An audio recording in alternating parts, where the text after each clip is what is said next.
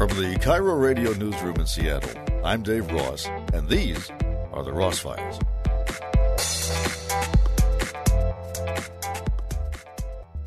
The latest book about Donald Trump is called A Very Stable Genius Donald Trump's Testing of America by Philip Rucker and Carol Leonnig, who uh, joins me now. We're going to be discussing this book tomorrow night at the Broadway Performance Hall, sponsored by Elliott Bay Books. And uh, my first question for you, Carol, is this is another one of those books that takes us behind the scenes, and we see Trump making what happened behind the scenes of some very famous instances in the Trump uh, presidency the the sources that you had, you had 200 people talk to you. I'm not going to ask you to identify them, but were they all Trump enemies, all Trump friends? Who would share this kind of detail with you? You know, that's one of the things that really took me and uh, Phil, my co-author, out at the knees is that most of these people worked for Donald Trump, were senior advisors, confidants, friends. Um, I am not going to identify them, but uh, they told us they had great concerns. I'm not every single person, but they had great concerns about the way in which he was running the Oval Office, the way in which he was making decisions. I think what shocked us the most was how many people in that group described uh, their fear about how he uh, would handle a real crisis, and that's why they agreed to talk to us. Okay, so there's these are not his enemies. This is not a bunch of uh, Democrat Trump haters. No, most of the people work in his administration, and um, again, as his senior advisors, as people who work um, as political appointees. These are folks who, by and large, are Republicans. Why were they so surprised? Given that, I mean, I, I've read most of the book now, and there's nothing in this book that he did not telegraph when he was running for president. So, if these are people who supported him and wanted to be president, why are they surprised that he'd be acting this way? You know, it's such an interesting question, Dave. I think that a lot of people here believed that he was a novice. He, of course, you could see that from his campaign. He was completely new to public service and completely new to governing, had very uh, limited experience in it, except for sort of greasing the wheels for getting his developments built. And uh, what they hoped was that as Republicans, as conservatives, they were going to be able to guide this novice and they were going to be able to get things done for a conservative agenda, for their own personal resumes, they were for their own goals and philosophies. And what they were surprised by was were two things really. One, the degree to which the president uh, refused to take information or advice. You know, no precedent really knows everything. They don't know the boundaries of every country in the world that they have to deal with. They don't know um, a host of things, but they have a whole firmament of experts at their beck and call to give them advice. Here is everything you need to know, Mr. President, about Pakistan. You don't have to know everything. I'm here to help you. That's my job. But Donald Trump didn't like taking that advice. And number two, the other thing they were shocked by was the degree to which he made impulsive, rash, undisciplined decisions based on gut, based on, you know, what he viewed as winning the day, based on his view of how he could best polish his image on Fox News or in the mainstream media that day. Right. And that's exactly that that appears to be who he is. Um, he doesn't read the briefing books. There are many scenes where that's the uh, that's the the bottom line of the whole incident that he went off without reading the briefing books and, and created a mess. Uh, then he, of course, hires somebody without really vetting them, doesn't like them, fires them, hires somebody else, and seems to have gotten closer to um, a group of people who will, will carry his wishes out. But for a, a while there, he felt, because I think it was true, he was being stymied at every turn. He was, he was making decisions – and people said, Mr. President, we can't carry that out. And he got tired of hearing that. Isn't that what you found? Oh, totally. You hit the nail on the head. Um, in fact, what we describe is really uh, increasingly a presidency that's lurching towards a presidency of one and a presidency of chaos. The trajectory of this White House is one in which all of the grown-ups have been driven out of the room by an abusive manager who doesn't like counsel or warnings or go slow advice and he's increasingly surrounded by people who view their mission as telling him yes. I mean, really, we're in the middle of an impeachment trial. Phil and I never imagined we'd be publishing this book, A Portrait of the President, and he would be um, standing trial for impeachable offenses. We did not imagine that. However, everything in our reporting foreshadowed this moment because what's happened he took actions surrounded by folks who were trying to enable his wishes, deliver what he wanted. Rex Tillerson was gone. John Kelly was gone. You know, uh, Jim Mattis was gone. All of these people who had been saying, wait a minute, Mr. President, I don't know if this is a good idea, they're replaced by people like Chief of Staff Mick Mulvaney, who says, you know what, you want to block the aid to Ukraine? We can do that. Even though, uh, you know, uh, the Government Accountability Office said it was illegal. Do you think that the Constitution can be trusted to work its magic with a president like this, or is this something the Constitution was not prepared for? You know, it's interesting. So many people that we have talked to for the book ha- express a fear akin to that, which is that the Constitution and our laws um, really expect or presume a certain amount of good faith on the part of the president and you know every politician's going to try to continue and burnish their own star and stay in office. That's just going to be reality but the laws and constitution as as these sources have told us presumes that the person in office is going to put national security and national interests before their own personal success and that, again, is something these sources say to us over and over again. They feel that the president's personal success is always paramount in these decisions. So he literally says anything that he wants to as long as he thinks it'll make him look good. And the truth does not matter. The briefing books do not matter. The law does not matter. So, you know, what, yeah. what check is left on him then? You know, there are people that we spoke to for this book who feel that by telling their stories in our book, even though they were afraid in some cases to tell these stories themselves, they were afraid of the power of the president's Twitter megaphone and retaliation. Um, they were afraid of the the people that the president can enlist to bully others they felt that by telling this history and getting it right and giving you an, an eyeball right in the room where it happened, that that was going to be educational and valuable to voters and decision makers about how to handle this president. I will also, uh, you know, offer that Phil and I felt strongly that you know we're not judges, we're not a jury, we're not deciding what the president is like. But we, through rigorous reporting, put you in those rooms so you too can can make your own decision.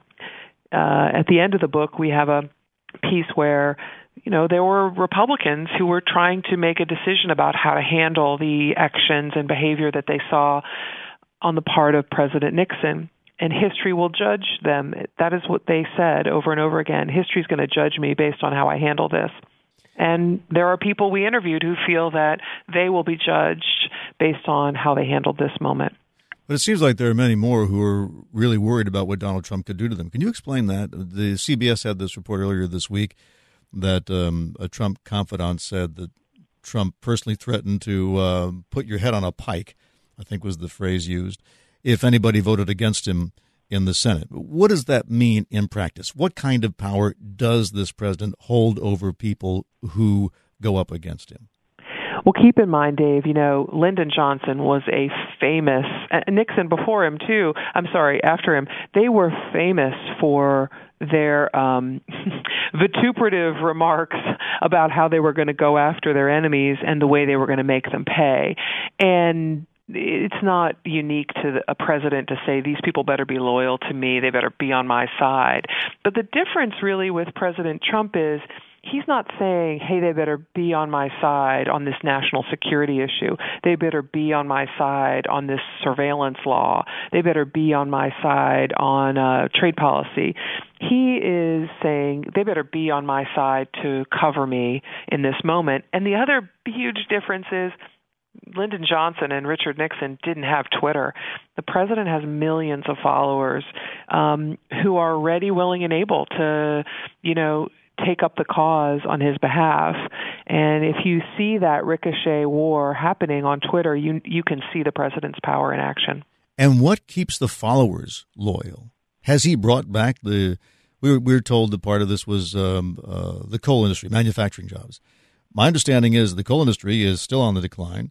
That manufacturing jobs, some have come back, but it is by no means uh, we're not reverting back to the heyday of the 50s and farmers uh, continue to hurt. So, what's in it for his supporters? This has been fascinating to us as well in our reporting. The president says he's going to do a lot of things for people, for the forgotten folks who around America rally to his defense and uh, shout and holler and cheer at his rallies about how wonderful he is as a president. He says he was going to do a lot of things for them. The policies haven't really uh, rolled in to benefit them yet. However, here's this intangible that they feel, and they feel it deeply. If you go to a President Trump rally, what you're going to find are scads of people telling you he's a fighter. He says it like he, he sees it. We need more people like this who aren't politically correct, who call a ball a ball and a strike a strike, who don't use any polite language and who fight for me. He people adore the fact that he was uh, you know brandishing all these harsh words for China over their trade imbalance and here in this instance the the tariffs that the president was was threatening were actually hiking up the prices of things everybody needs, washers and dryers. But but his supporters, his his folks who believe that he's their champion, are just glad that he's fighting and talking tough. Um, they they say that no one's ever done that for them. That many other Democrats, Hillary Clinton among them, mostly spent their time, you know, speaking to Goldman Sachs and bankers and investment fund folks and and didn't think about these folks in Ohio and Iowa and you know Wisconsin didn't didn't come and worry about them. Well, yeah, okay. You're making the argument that they they see him as authentic, but now we have that tape from the donor meeting at his uh, at his hotel where he's you know talking deep state stuff like uh, everybody else, kowtowing to lobbyists. And there's a scene in your book where um, Anthony Scaramucci, the short-lived communications director, uh, apparently uh, Trump calls him up they have a little talk, and Scaramucci asks Trump, Are you an act? And Trump replies, I'm a total act, and I don't understand why people don't get it. So, so th- yeah, this this know. appears to be Trump saying, "I've I've tricked them all into thinking I am authentic and I'm just a big act." Now, is that the truth or not?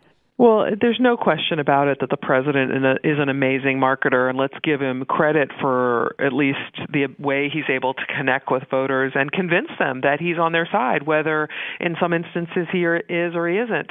Uh, Anthony Scaramucci's exchange with him about the act is very revealing because the president acknowledges that, yeah, I'm just BSing these people there are a lot of politicians that BS folks. I, I also would remark that Scaramucci, who famously was only uh, press secretary for a few days, uh, called out our book, A Very Stable Genius, recently on Twitter after some of the excerpts were published, and and basically said to the president, "How does it feel to know that all the people around you do not consider you stable or a genius?" well, yeah, he's talked about this resistance. Is it still there? You know, the president often calls this out, this resistance, this deep state within uh, the bureaucracy. He views it as a bunch of what he calls Obama holdovers. But I think what he fails to remember is that most of these people have served president after president, regardless of party. And what they really care about is the rules they're used to, the rules of the road, the norms. Take the Department of Justice. The Department of Justice views itself as pristine. We enforce the laws. We prosecute people without fear or favor. We don't choose who we're going to go after based on their party or their persuasion. And Donald Trump uh, is not a fan of that. In our book, there's a scene where he basically is screaming at his television and at, at his chief of staff saying, in a couple of different expl- expletives. This is my effing Justice Department. It's the Trump Justice Department. Why can't these people do what's good for me? And that is anathema to the Justice Department of America, which is supposed to be uh, blind justice, you know, not making decisions based on politics. But that's not the way Trump views it. So it isn't like there are a bunch of Democrats stowed away in government fighting against Trump. It's that they're upholding the laws and traditions, and the principles of the country, and that that goes against the way Trump thinks the government should operate, which is in, in his behest, in his interest. Another element of that is, you know, the president is always feeling that these these unknown deep staters are stopping him. What's funny is a lot of his Republican senior advisors that he personally handpicked were the ones that were trying to stop him because they thought his ideas were reckless and that they would put America in danger. Isn't he doing what conservatives have always wanted, and that is run the country like a business? He's running it like his business, isn't he? Yes, except this isn't a business. It's not a for profit. It has larger goals than making money or efficiency. And, you know, most most people in America understand that and especially sort of the career uh employees of the government. It is it is yes, you could argue there's bloat in our government. There it, it could be made uh less expensive. We could cut costs. We could reduce waste. No question about that but it is not the purpose of a, a government is not a business's purpose. And if it if it were, there'd be all sorts of disadvantaged people who'd be in a lot of trouble because we wouldn't be taking care of them. We wouldn't be worrying about them at all.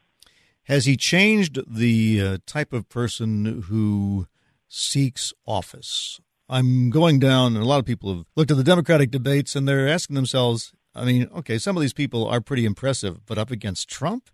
he would he would steamroller them, and may, maybe maybe not Bloomberg because Bloomberg can always say, "Hey, I'm about five times as rich as you." I, I guess maybe more than that actually, and and that seems to be you know that seems to count for something with Trump. But the rest of them, I mean, do you think they have a chance? I'm a journalist who who writes about Donald Trump and tries to bring you the facts about that individual. I'm not a political horse race uh, reporter, I will say that uh, there are good reasons to be concerned about going up against an incumbent president always, but there are extra concerns about going up against Donald Trump for all the reasons you've asked me about. He's a master.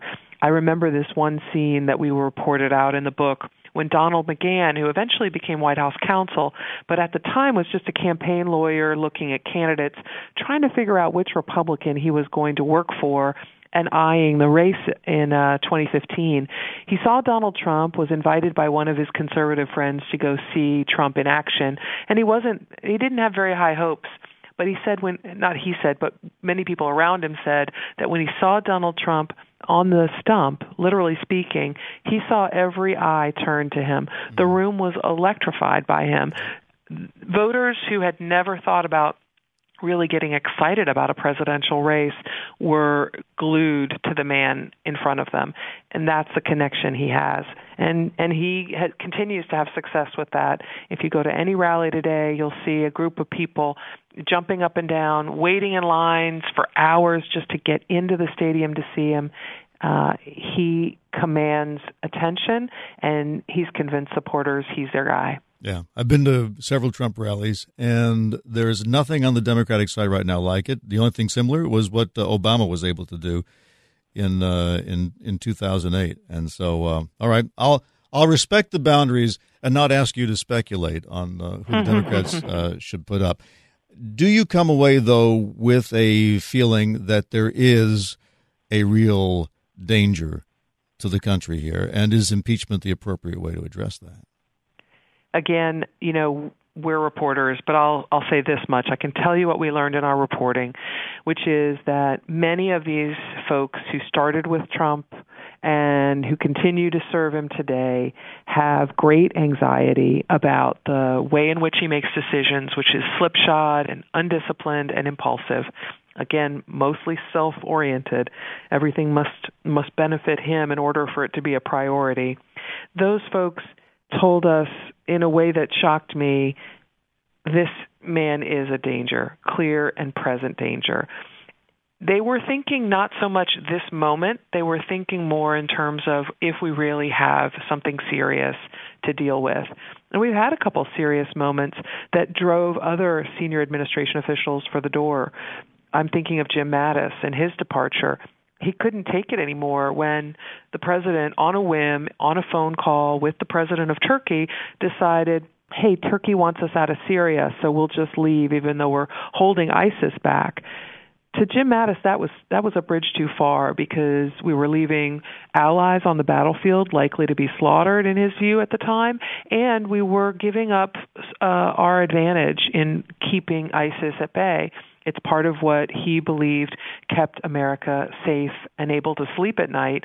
Um, and and people around uh, Mattis aides to him, aides to Tillerson, aides to John Kelly, a lot of them said that they were watching this with, with great fear because they wondered when would there be a decision where we were really in immediate danger and how would Donald Trump handle that?